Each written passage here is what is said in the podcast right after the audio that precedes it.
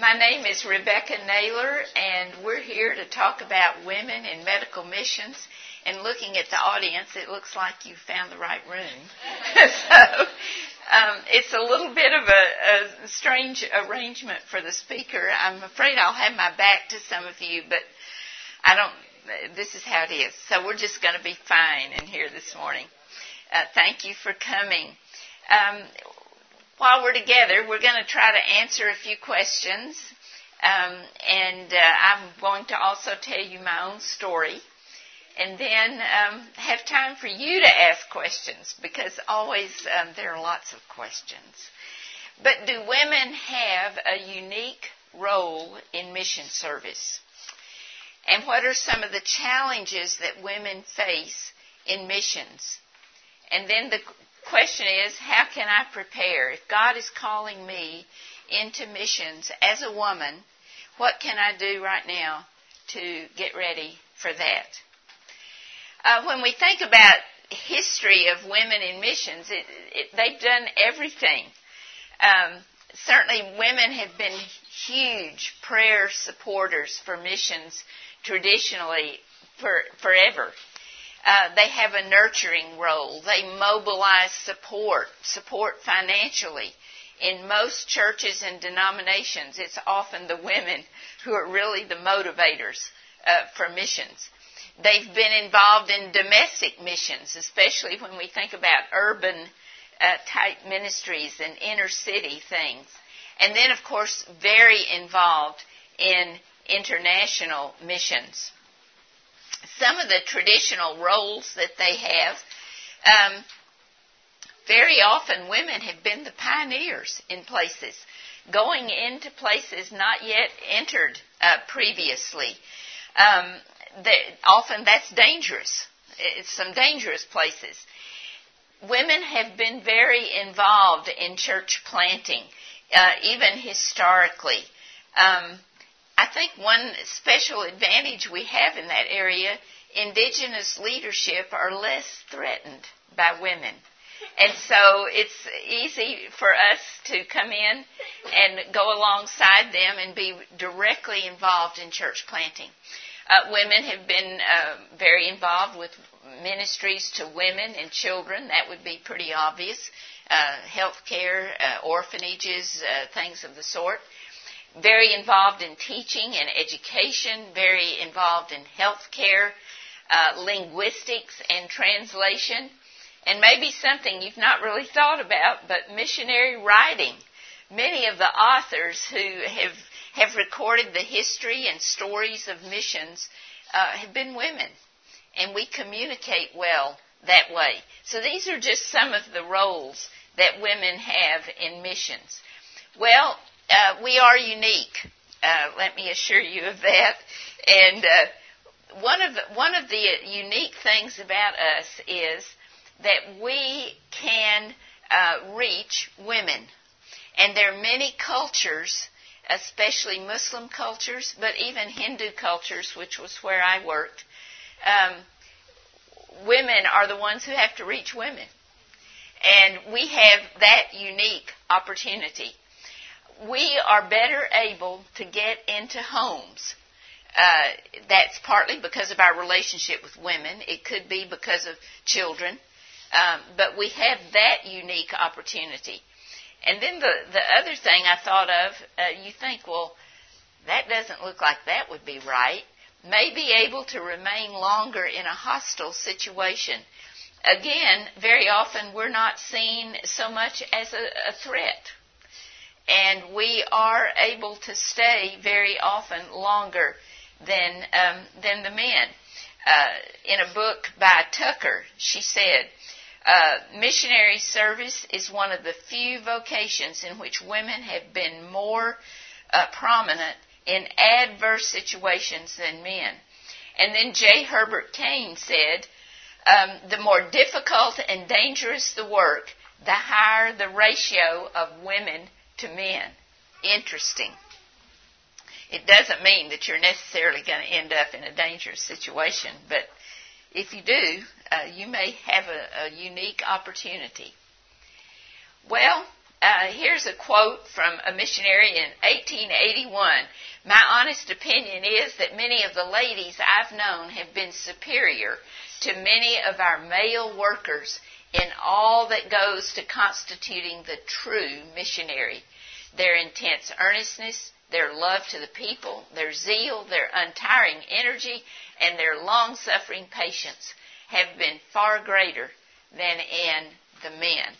So women do have a unique role in missions, and even some male missionaries like this gentleman thought so. Now, having said that very fine thing, there are challenges. Yes, women do face some, uh, in some cases, unique challenges. And we're just going to look at a few of those and think about um, uh, uh, how we can meet those.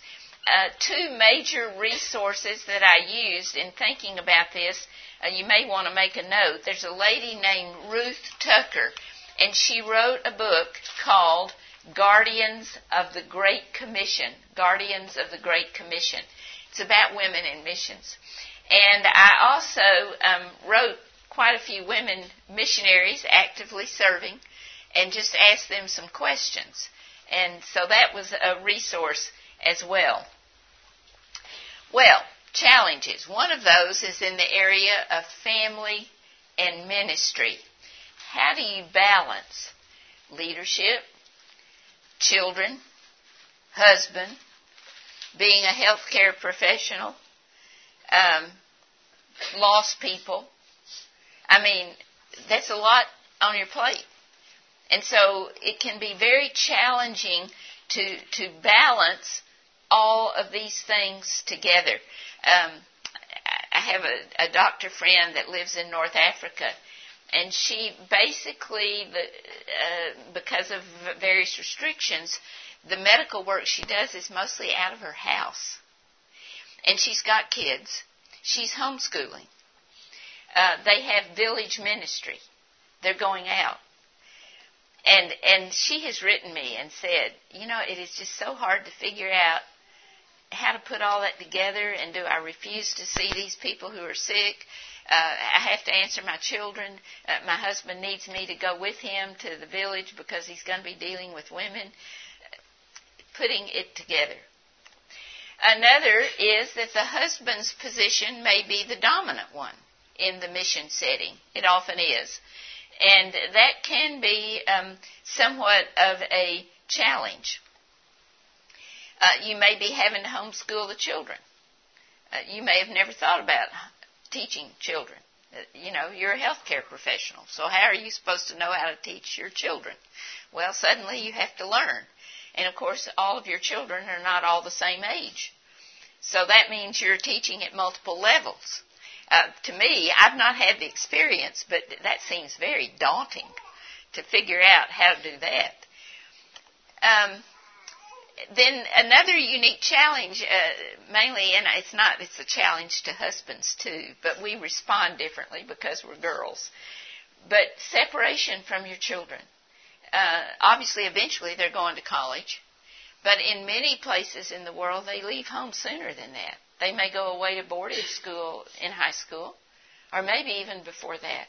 And, and I think for the mother, that's especially difficult. Um, and your expectations may not match what others expect of you. Your missionary colleagues, the nationals, uh, they see you as the woman, and what you expect from them and, and in ministry may not match what they expect. These are some challenges related to your family and your ministry. Well, um, some of you could be involved in missions single. I was been single all my life, and uh, you know, uh, well-meaning. Even your missionary colleagues don't quite know. Uh, they can they treat you differently. They it, you know they don't quite know what to make of you, and and they can treat you differently. Um, sometimes it's even condescending. You know, this is the unclaimed treasure. Uh, poor thing, you know, she's she's here like this. It's too bad she has to suffer in this way. well, you know, I don't. I never thought I was really suffering in that way. Um, there, there was a, a book that was written by um, a lady named Lockerbie. It's by ones and by twos, and she said that when people would ask her, um, you know, uh, why wasn't she married or whatever, she'd just say, "Oh, my husband died at birth." and uh, I thought that was a pretty great answer. I've tried to remember it. You know, you might want to tuck that one away. Um, another thing is that being single, you may get dumped on. Oh, she doesn't have to worry about the kids and husband. She's got all this time. Uh, why, we can give her these 25 jobs. Um, and they may not be really part of what is your primary work. Uh, and, and literally, it may be dumping. Uh, and let me just say, I learned, it, it took me a while to learn, uh, but I did learn. Uh, most of the time, as this happens, it's really not with any kind of mean intention. Um, you know, and I learned to just accept it. I also learned to answer, well, no, I really can't do that because, you know, I had reasons. But um, it, it, it isn't that they they even consciously don't they just don't get it. So this is the challenge of the single missionary. Another challenge, loneliness. And this is not specifically for singles. This can be anybody. I think all missionaries probably struggle with this at times. You can be lonely in the middle of lots of people. Um, there there's some sort of it, it's even almost a psychological isolation that the missionary feels. Um, but loneliness can be just a major issue. Obviously, it's worse or it's more common if you're in an isolated place out in the middle of nowhere. Maybe there are no other uh, Westerners uh, maybe uh, maybe they're not even another believer. I mean, you're just out there. Loneliness can be a major issue. Um, well, here's one we'll talk about just briefly, but let me assure you it's real. Um, there's some gender issues involved. We know there are here. Well, there are overseas. There are in the mission community. Um, when you think of self advocacy, that's really the feminism. And that's not the thing we're to do. Uh, self denial is, is really uh, different in the sense that, you know, God has called you. You are submitting to His call. You are obeying His call. And uh, part of following Jesus is denying self. So, um, you know, we, we don't want to get those confused. Um, you are submissive to God's call and obedient, but at the same time, there are times when you are assertive. And that's not wrong, um, but sometimes it's misunderstood, and they don't quite know what to make of it. You may be doing men's jobs, probably will be, as a professional woman, and yet you may not have a voice at the table. You know, when they have their uh, strategy conferences and they whatever and you know planning, you may not have real opportunity to give input. That can be hard. Um, field conferences, board meetings. Uh, you know, I always, first of all, God created me to be who I am. He gave me the skills and education to be the professional person that I am. He called me into His service with a very special plan. And I know whom God created me to be. If, if I'm facing this kind of restriction, and I did, um, what was okay? I had more than enough to do and certainly plenty of fulfillment. Can it be frustrating? Yes, sometimes it can. Especially, you know, sometimes you actually may know an answer that they hadn't figured out and they don't want to listen to you. Um, that's very frustrating. But you just move on and keep doing with excellence whatever God has put you there to do. Um, you know, uh, my mission board uh, recognized my work, very supportive, all that is just wonderful. But I knew, I know today, uh, a woman is not going to be in the top administration of my mission board. I knew I probably had the ability and all those things, but I knew it wasn't going to happen. Well, that's okay. It doesn't need to happen. Maybe that wasn't God's intention anyway. That isn't who He created me to be. So I accept that and move forward. Um, but you will encounter this. Uh, Lottie Moon was a Southern Baptist missionary to China. She was not in medicine, but it, it, she serves a good case in point here of just these these things we're talking about. Uh, she went to China in 1873, single lady, and uh, she was a teacher, and she was supposed to start a girls' school. Well, she did. Uh, she did what she was sent to do, but she saw in the villages so many people without the gospel, never having heard, and she, the Lord just laid it on her that she had to go do village ministry. Well, the mission board said you can't do that uh, by yourself. I mean, you can't just, you know, two days in the sedan chair out to this village and isolated. Well, she said, God, God has shown me I have to. And what could they do? She went. Well, the next thing was, of course, she was not supposed to talk to men. And so she writes back to the mission board and says, There are all these heathen men around me dying without Jesus, and how can I not tell them about Jesus? Well, of course, she did tell them about Jesus. And out of her ministry in those villages came Chinese pastors and leaders who then led thousands of people to faith. Now, she was um, assertive. Uh, she was not a feminist. Uh, she was totally submissive to God's will. There was a time in her life when she broke an engagement to be married to a, a, a fine, supposedly man, and uh, but he wasn't about to go to China, and she knew where God had told her to go. And she broke the engagement. And she said, you know, when when asked, she said, if it interferes with God's direction in my life, I can't do it. So uh, that that just sort of illustrates some of the points. Well, okay, we got challenges. How do we get over them and go forward? How do we meet the challenges?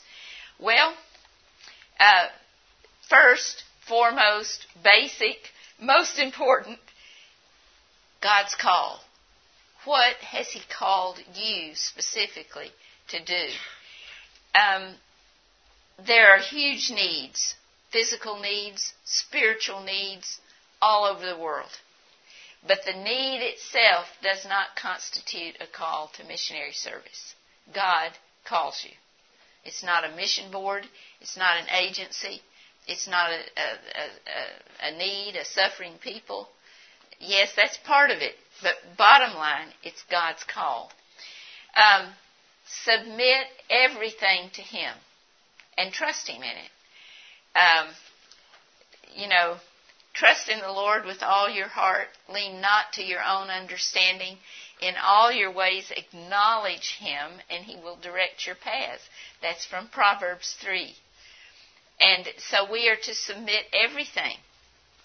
Lean not on our own understanding. Don't put qualifications. Don't put, say, I'll go if. It's, Lord, whatever you want. Be here, be there, wherever it is, whatever it is. And then once He shows you, you obey. That's the next key to meeting those challenges. Whatever He asks you to do, you obey. I've been told for so many years, and it is so true be flexible. we used to laugh and say, you know, the saying was simply adjust. Whatever it is, you just adjust. Things aren't working out like quite right. Okay, we adjust, we learn, we move forward. Next thing. Okay. So be flexible. Adjust your expectations. Um, you know what what you think it's going to be. Uh, you may have to adjust those expectations. It may not be. In fact, almost surely it will not be as you thought it would be. It's going to be different. Um, this is true even when you go for a short-term mission trip, which many of you may have done. Um, you know, you've got in your mind what you're going to do, and, and it's going to be this way, and you know, it's going to be like this, and this is what I'm going to experience. And you got there, and it was totally different. And you need to adjust your expectations. Um, you know, you you may expect that a missionary community is just the most wonderful, saintly fine environment in which to live. Well, friends, I'm very sorry, but we're just like everybody else. And we do have a little, you know, disagreements every now and then, and there can be a little problem. Well, so expect that. Don't be bowled over when you get there, and lo and behold, you know, they're just like every other human being in the whole world. Um, another thing, develop relationships. Uh, it could be with, uh, you know, not only Westerners, but with the local people. Work on building relationships, especially with other women uh, in the community. Uh, you know, one of the best ways, if you're married and have a family, your children can open doors to people and to homes, and you know, because any mother, you or anyone else, is happy to talk with another mother, and you're comparing notes about your children, and you know, the, the oh, I you know had to deal with this, and you know they did that, and lots of door openers, and open your home. Um, have people into your home. This is especially great for singles, but it's true for anybody. Um, make them feel very welcome. Have hospitality. Capitalize on singleness if that is the case. Uh, and there are all kinds of ways that you can do that. You will have uh, opportunities that others don't have. You will have some time that others don't have. Um, capitalize on it. And if you're married, have a true partnership with your husband. Does that mean that you're doing exactly the same things? No. Very often you will have different relationships and, and directions, but your ministries should complement each other. And it should be a true partnership. God has called each of you, but He has also called you as a couple. So um, with that in mind, it, it truly should be a partnership, even if you know some different things you do, which you would be expected. This lady, Dr. Clara Swain, was the first uh, medical missionary. She went to India in 1870.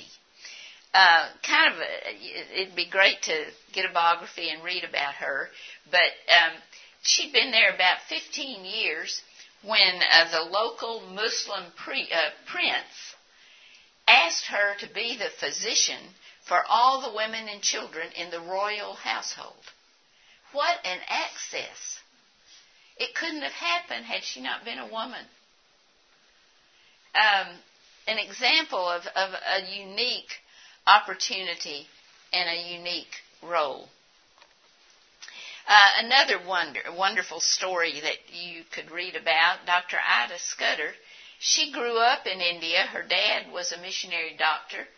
And uh, Ida came back to America, went to college, and went back uh, to visit her parents, just on a visit. And the story is that one night, uh, three times, there came a knock at the door. And each time it was a man asking for help for his wife who was in labor and having trouble. Three different men. three different women. The next day in the village or the town, there were three funerals. And this so, I mean, God used that with Ida, and she knew that somehow she had to train women physicians. Every one of those men had refused for her father to come. Oh, if you're the doctor, no. And so she went back to America. She went to medical school. She finished. She goes back to India. And in 1901, she started the Christian Medical College in Vellore in South India. Uh, it was for women. And uh, until Indian independence in the late 40s, it remained for women. It became coeducational at that point. And it's a premier training institute in all of South Asia. Um, very interesting story. Well, I want to tell you now just uh, for a few minutes my story, and then we'll have plenty of time for some questions. Um, I spent my entire career in the country of India as a physician. Um, I grew up in the home of a Baptist um, preacher, and I heard about missions from, you know, earliest memory. Uh, I learned about missions. We had missionaries visit our home. They visited our church. My family, we prayed together about missions. So I was aware of missions. Uh, I was probably in junior high school when um, I began to, to think that I was supposed to be a doctor. Uh, I, I knew zero. I had no clue how you got to be one, what they did, nothing. But I, I thought you know, and, and God, I'm sure, put that thought there. I was 13 years old when some missionaries came to our church uh, for a missions emphasis thing, and uh, that week, God spoke to me clearly about it was me He wanted, and it was medical missions. Uh, I could not imagine it.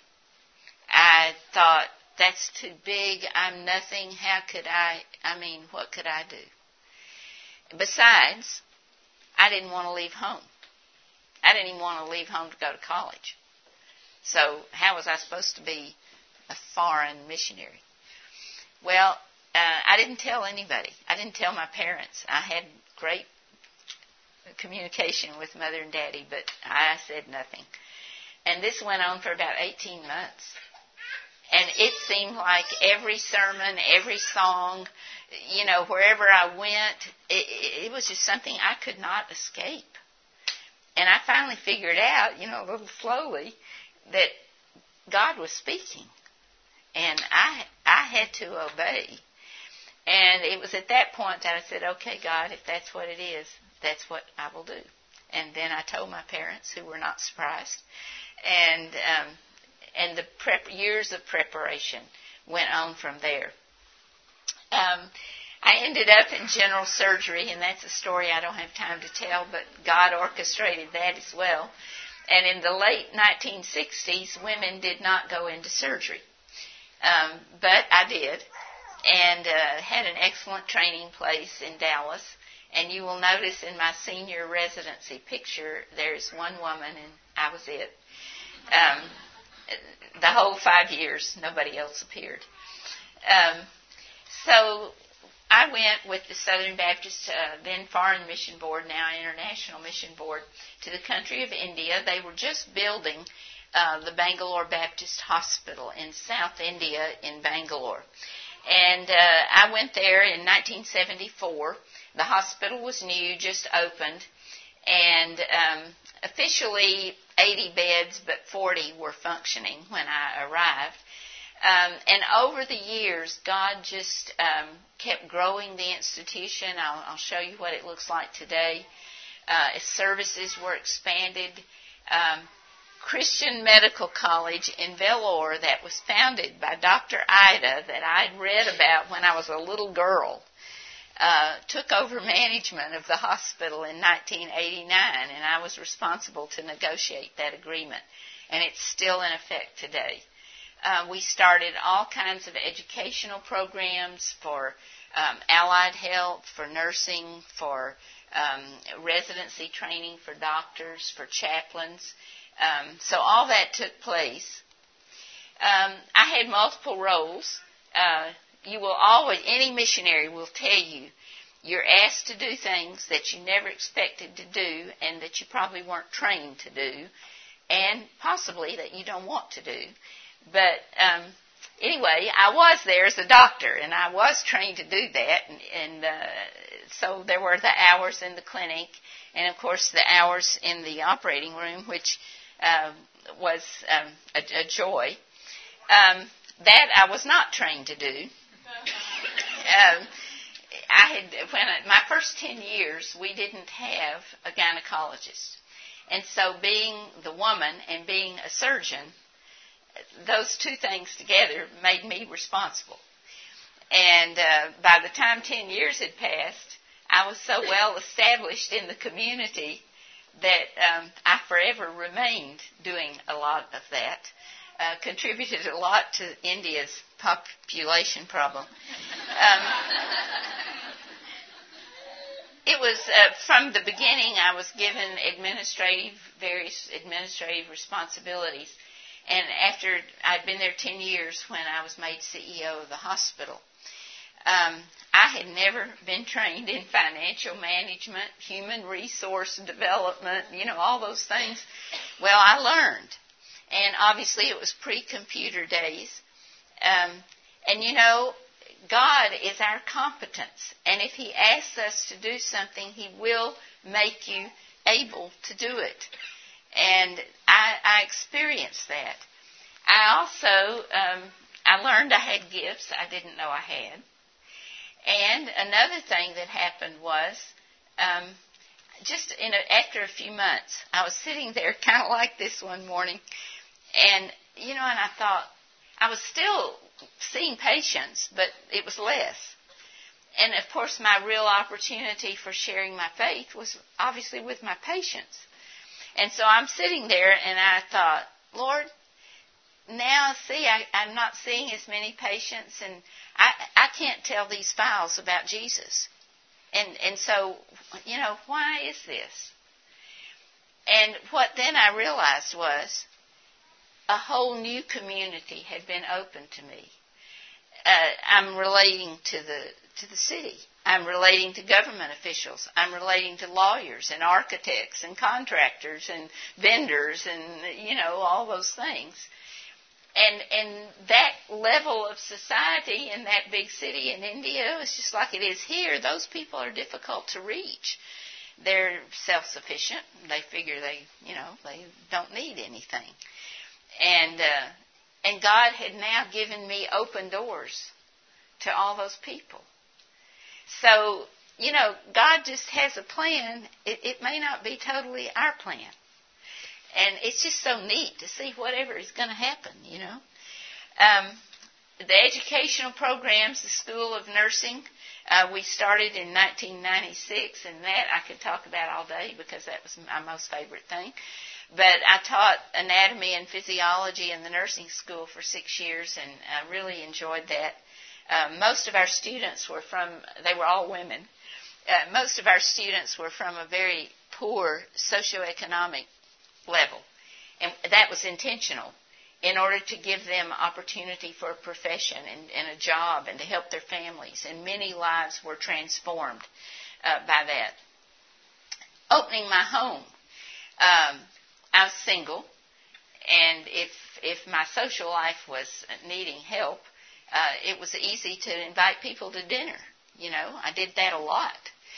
And um, Christmas, the first Christmas in India, I invited four Hindu ladies that I had come to know in those few months to tea. Well, the last Christmas that I was in India, I invited 250 people to tea. And about 160 or 70 of them came into my small apartment. That was a great witness opportunity. I invited all kinds of people. I mean, they were doctors, professional people, lawyers, uh, people from the city, some patients, some pastors. I mean, they were people who would, they never saw each other except in my house at Christmas. It was kind of like the social event of the season, you know, kind of thing. and uh, but like one time, a Hindu doctor asked me. I had a little nativity scene, and he said, uh, "Tell me, tell me about that." Oh yes, I'd be happy to tell you about that. And and uh, my Christmas trees were always in a pot about two feet high, very small little evergreen. They'd ask about a Christmas tree. I could talk about evergreens and everlasting life. Uh, just you know, in the midst of, of a social event. So your home is really important. If I had not been a doctor, I would have been a musician. And when I went to India, I figured that part of my life was over, except for my own pleasure, which I do enjoy. But um, it wasn't over. And we organized a hospital choir, and uh, about 30 people, uh, all levels, doctors all the way down to helpers and only two of the 30 could read music. And we learned by rote repetition over and over and over. And I, most of the years, directed and accompanied the choir. Um, occasionally we'd have a director, but, you know, we gave concerts all over the city. Um, and we even once did a big musical drama production, sold out the biggest auditorium in the city for five nights and it was on a, it was entitled Emmanuel Has Come. The first half is the Christmas story, and the second half is the Easter story. The first half was shown on national television from Delhi. So, uh, music. And then I was very involved in church planting through all of my 35 years uh, serving in India, working with Indian pastors and evangelists. Through our hospital, we've started hundreds of churches. As patients come, they hear about Jesus, they go back to their villages, we follow up, we start groups, um, and eventually believers, eventually baptized believers, eventually churches. Um, so the hospital today is now uh, 340 beds. Uh, you can tell by looking at the building how it's been added on to and it keeps growing. They treated over 275,000 patients in the clinics in the hospital uh, last year, besides all the uh, community health outreach work. Um, multi-specialty specialty tertiary care. Um, God gave me this verse, uh, showed it to me on my 70th birthday. Since my youth, God, you have taught me, and to this day I declare your marvelous deeds. Even when I am old and gray, do not forsake me, my God, till I declare your power to the next generation and your mighty acts to all who are to come. And that is really what I declare to you today. God in his mighty acts in my own personal life and certainly in ministry. So, what about you? Well, what are, what are the next steps? If God is calling me, how do I get ready? How do I prepare? What can I do now? You know, many of you are students, some of you are already professionals, um, but what to do? Well, Develop your spiritual disciplines. This is something all of us at any stage of life constantly need to keep improving. Our time in God's Word, our time in prayer, our fellowship with other believers. This is so very important. Learn about the world. You today have tremendous opportunity with the internet and all the social media stuff to know about the needs of the world, to know what's going on in the world. Um, connecting with a missionary mentor can be very helpful. Uh, especially, you know, we've got email, you've got Skype, uh, whatever, all the other things you have that I've tried to avoid. Um, there are ways you can communicate, and um, that is a good thing to do read missionary biographies. You say, I've got so much reading to do anyway. Well, during breaks or whatever, I know for me, this inspired me so much. I learned so much about to see how God worked in their lives and what kind of ministry did they have and what did they do and maybe they had a family and how did that work.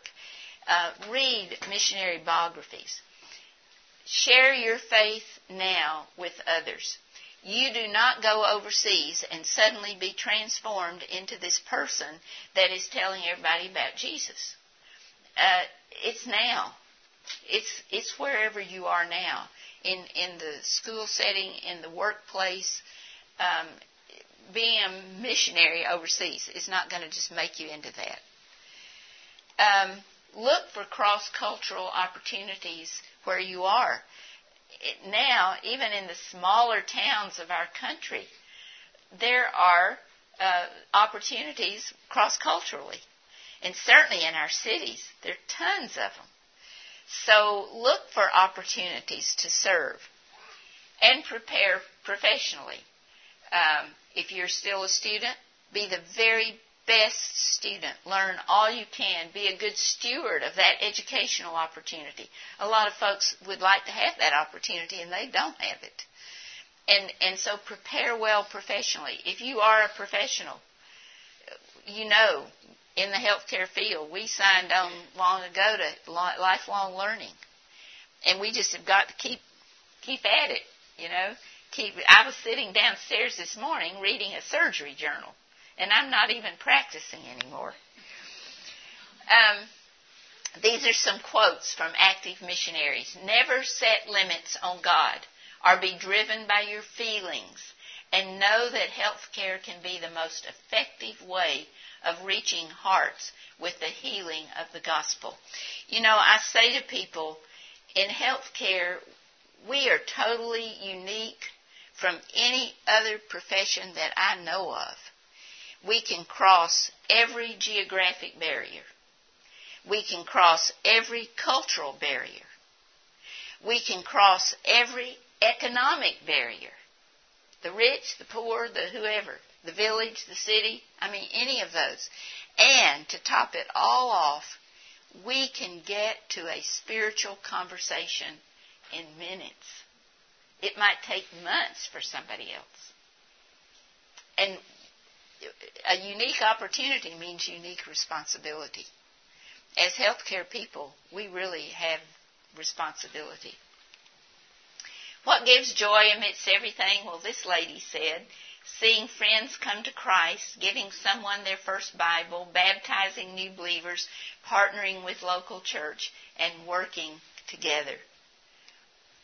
So again, Proverbs 3, trust in the Lord with all your heart Lean not on your own understanding.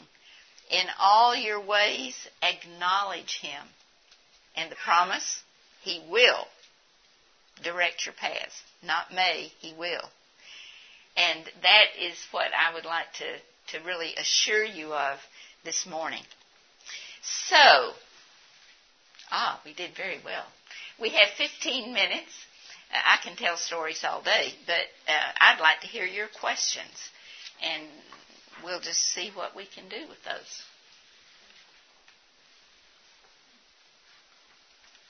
Were there, um, were there other female doctors in the hospital where you worked? Uh, she asked if there are other female doctors in the hospital where I worked. Um, there were some Indian female doctors eventually, yes. Uh, there are actually more women doctors in India than than we would have in America, which is kind of interesting in that culture.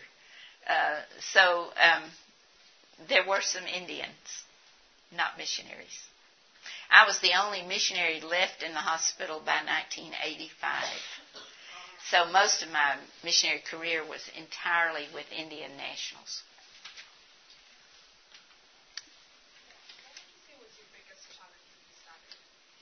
What was my biggest challenge when I started? Probably for me, it was separation from family.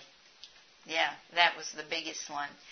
Uh, you know, you go to another country. I, of course, studied language, all that. And you have to learn language. You have to learn a new culture, um, new people, new environment. But I expected that. I mean, I knew it was going to happen and I was going to have to do it. And so, you know, you just do it. Um, but the hardest uh, emotionally was family separation.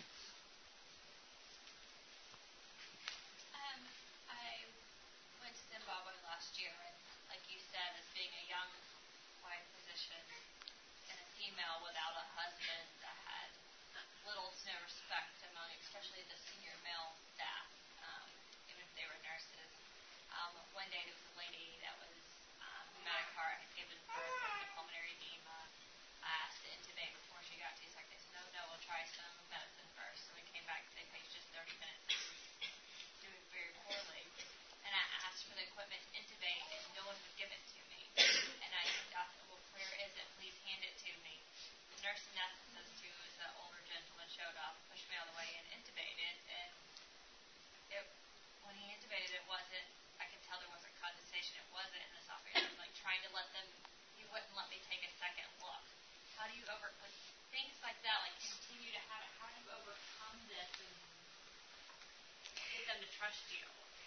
It takes long time, and you have to earn the trust and respect um, and that's true, of course, in any relationship, but it becomes especially difficult cross culturally in that kind of a, a setting. Uh, there's no quick fix, but you have to just earn it by who you are, and it takes a long time. A lot of prayer, uh, trying to build relationships apart from the clinical setting, uh, trying to let them know you as a person may help uh, in that, you know, but it's it's not a quick fix. Um, even with uh, I, I went to India and there there was a missionary surgeon who had built the hospital, still there. He left after a year uh, of my being there, but uh, he would come and, and change my orders on charts. And um, that was, I, I had a bit of trouble. I, I was pretty bent out of shape. Our relationship survived, and uh, till today, I mean, he's been back in America now 40 plus years. We're still friends.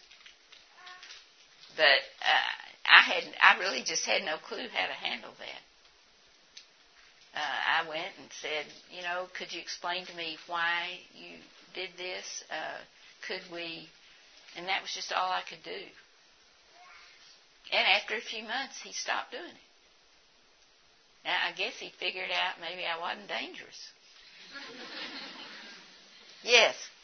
How would you go about starting a spiritual conversation with someone, like let's say you're in India where it's mostly Hindu, where they're very actively Hindu, they're not wavering at all how do you do it in a way that you're approachable and they're not offended by what you're talking about, but you still can talk about Jesus? When I was, um, for example, with patients, I prayed with every patient before surgery, always with permission. I never had anybody refuse.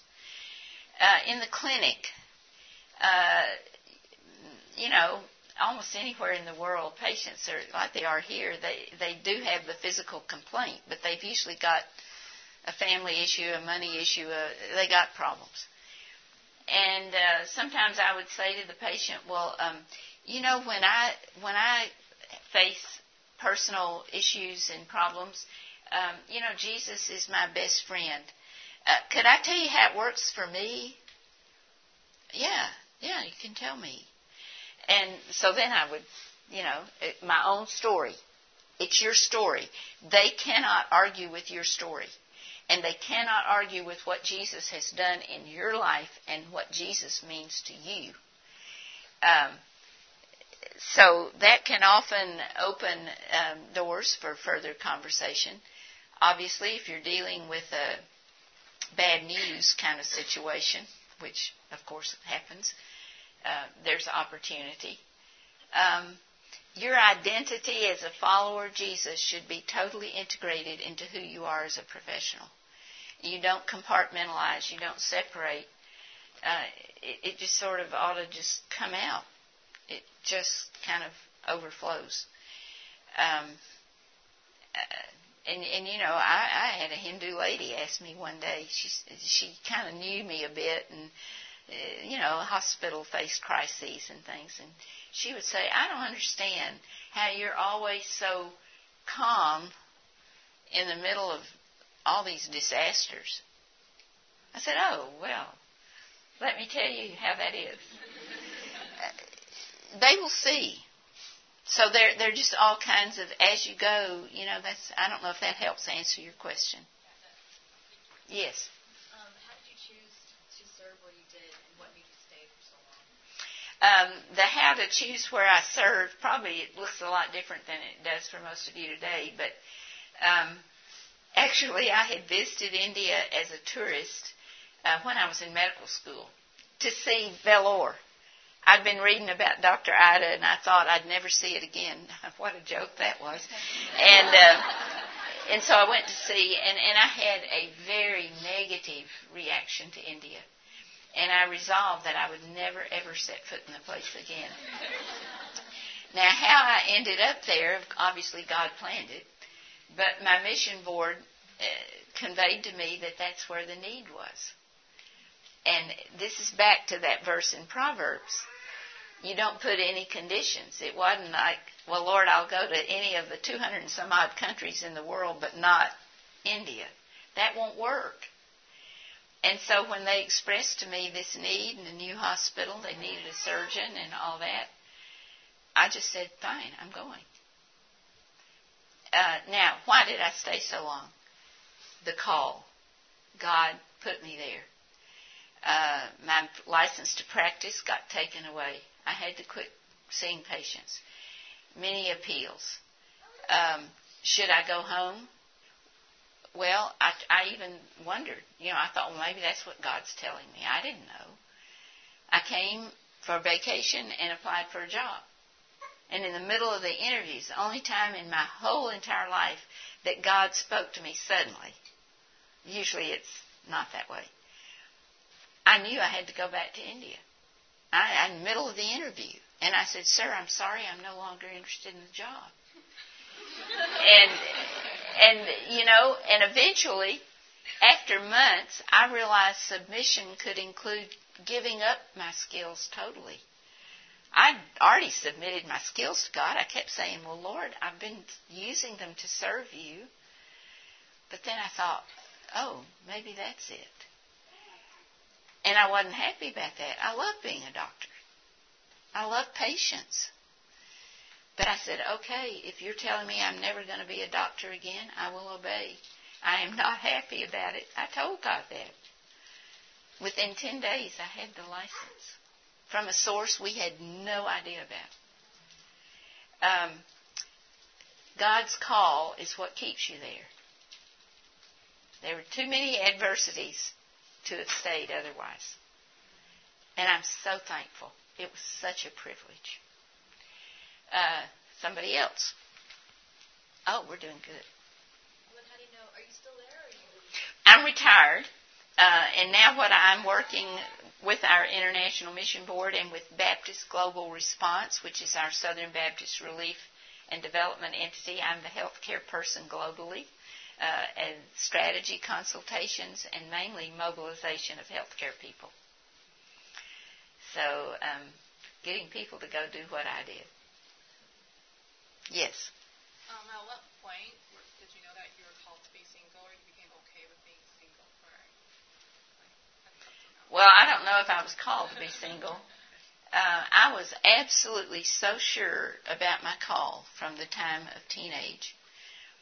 And so first I just didn't date people that that weren't disposed to such a call. And uh, so that eliminated a lot of possibilities. um, and and it wasn't something I really gave a lot of thought to. I think any woman has a real desire for marriage and children. I think that that's how God made us. And I felt totally certain that if that were to be for me, God would bring the right person. I mean, He'd call me to mission, so I figured if I was supposed to go with somebody else, He would put that person in my life. Once, I, nearing the end of my residency, I even thought it had happened. And then it didn't work out. In retrospect, I'm so thankful it would not have worked. And God protected me. And I could not have done all the things I did had I had responsibility of a family. Was I called to being single? I never thought about it. I just trusted God to, okay, if I am, I am. If I'm not, bring the right person, and I, that'll be wonderful. I, that would be really exciting. Um, but it didn't happen that way, and, and it was fine. Um, and loneliness, yes, that was an issue. But I, I saw some of my good missionary friends who were married where the wives had a lot of loneliness. So it, it wasn't just me. Yeah. Was somebody back here? Yes.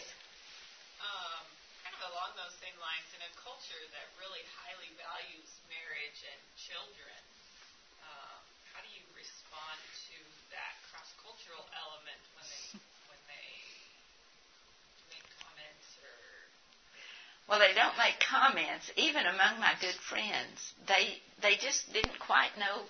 They couldn't figure out what to do with a single woman because there weren't single women in their culture. If they were, they were kept at home and they maybe had a job, but they lived with parents and they were you know, that was how it was. And so they didn't quite know what to do with me in that sense. That's when I really started inviting more people home to my house. And once that happened, then I began to get more invitations to their houses. Um, you just be yourself. God made you who you are, and and I I never had a problem with. Uh, you know, I mean, I was aware they didn't know what to do with me, but I didn't sit and think about it. I had plenty to do, and as I was just as I am, and and shared myself with them and my home with them, they began to share with me as well, and uh, and God blessed in that way.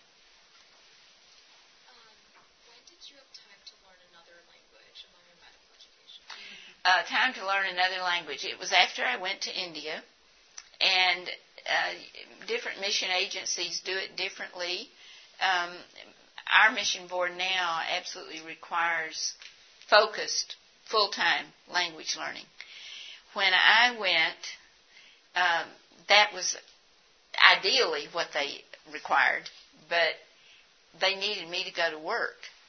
So the plan was that I would part time be a doctor and part time be a language student. Well, um, being a part time doctor is usually uh, difficult, and it was very difficult. But I was studying language with a tutor three to four hours a day, but working pretty much full time. So it wasn't ideal. But language acquisition is very important. Very important. And don't don't complain about the time that's required to do it. It, it will pay dividends for all the years. And as you learn language, of course, you're learning a lot of culture, which is, of course, also very, very important. We have two minutes. Anything else you would like to ask? Yes. Have you identified places that you can use your language or culture acquisition that you've gained now that you're back in the United States? Um, I'm sure that I could, and I haven't. And I, I've sometimes thought that was wrong, mainly because I've been so um, busy doing other things. And I, I don't know that that's right, except I felt that's what God had for me to do. So I've done it um, when I first came back, I was teaching at University of Texas Southwestern Med School and caring for my mother who was nearing 100 years old. And so, what hours I wasn't at work, I was caregiving. And um, and after she was gone and I wasn't at the school anymore, I've been in this job with Baptist Global Response and the Mission Board, mobilizing people. So, um, you know, maybe that's going to be the next Maybe that's going to be the next job. Who knows? Yes. Um, how often did you visit your family, and did you ever take days off in the week? Uh, visiting family in the early years, uh, I was coming home about once in two to three years for two to three months. Um, in the later years, starting about 1990, I was using my vacation time, which we got 30 days a year. Uh, I was using it to come home because mother and daddy were older and I needed to come. Um, so that was the family. Um, days off. Uh, I, I then and now I'm not quite as disciplined about that as as I maybe should be. Uh, that didn't really um, that just really didn't enter into it. I, I wasn't worried about days off. I never thought about days off. Uh, but I learned early, and I am very good at it now. I can I can just have the most wonderful time and relax and and do something really special, and uh, who knows what it might look like, even in hours. And you know, three or four hours out of the hospital in India, Um, Sundays, uh, Sunday evenings, I tried to mostly protect if I was on call, unless I was on call. Um, but you know, sun, uh, just uh, the last story. Sundays, um, and, and maybe some of you even now have already begun to think about this.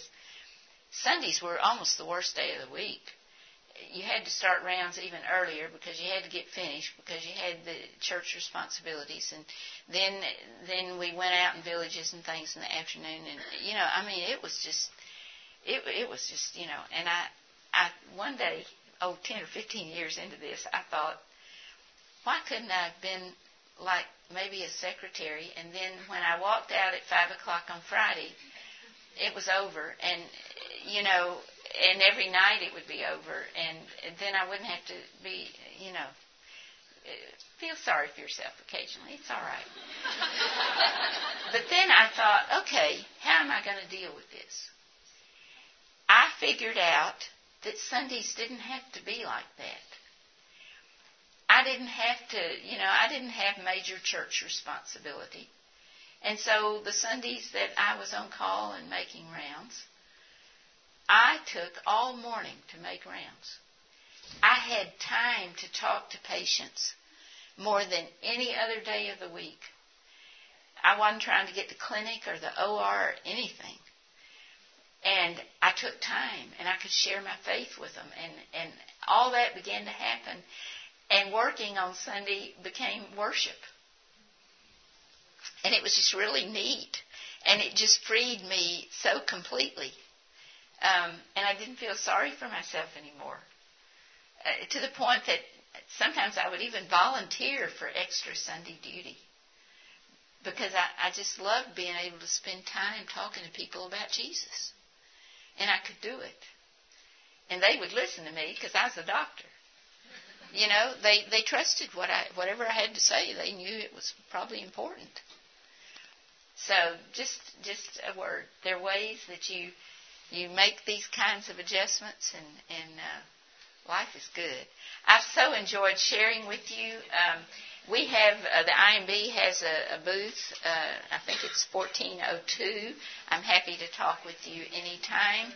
And uh, my biography's been written, and you can read that one. Uh, so thank you very much.